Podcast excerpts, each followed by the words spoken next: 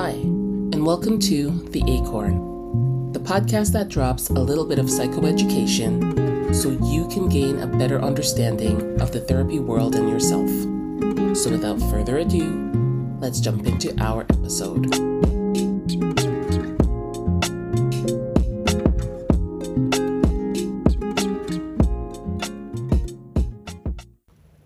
Hello and welcome. Our episode for today is going to answer the question, what is your window of tolerance?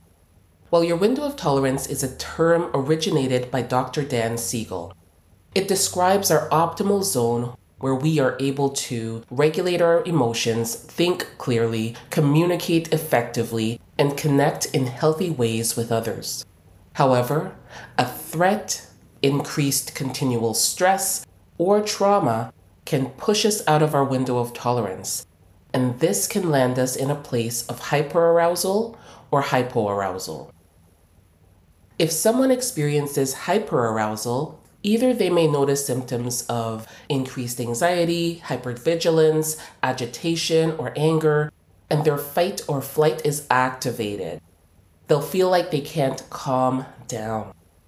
They may notice that their thoughts are racing and that they are more emotionally reactive than usual. Whereas, if someone experiences hypoarousal, they may notice symptoms of sadness, depression, shutdown, or dissociation. They may experience numbness, an absence of sensations, they may be feeling hopeless, and experience themselves shutting down. They may find themselves detaching and isolating, and withdrawing from others. Now, in order to get from hyperarousal back to our optimal zone, we need to ground ourselves in the present moment and self-regulate. We can use any self-soothing skills from our emotional regulation tool belt, things like deep breathing, dancing, bouncing on a trampoline, going for a nature walk, lying underneath a weighted blanket, or listening to calm music, in order to calm down and enter back into our optimal arousal zone. On the other hand, in order to get from hypoarousal back to our optimal zone, we need to orient ourselves to the present time and the place that we're in. We can use stimulation like vigorous exercise, engaging our five senses in a mindful way, smelling essential oils, chewing ice or crunchy foods, or talking to a safe friend or family member to get ourselves back to our optimal arousal zone. To help with both hyperarousal and hypoarousal, we can also eat healthy, exercise regularly, get a good night's sleep each night, and build a supportive community around us. We can do things like practice mindfulness and get appropriate mental health support. Engaging in these kinds of activities can help us to widen our optimal zone. The more we can widen our window of tolerance, the more we'll be able to engage the regular challenges of life with both increased hope and resiliency. Now, I hope this information was helpful.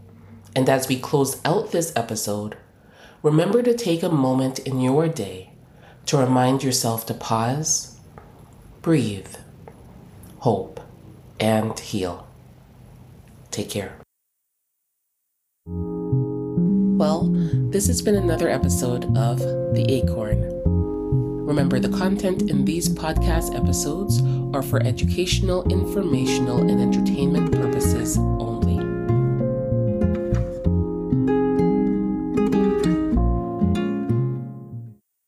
Disclaimer.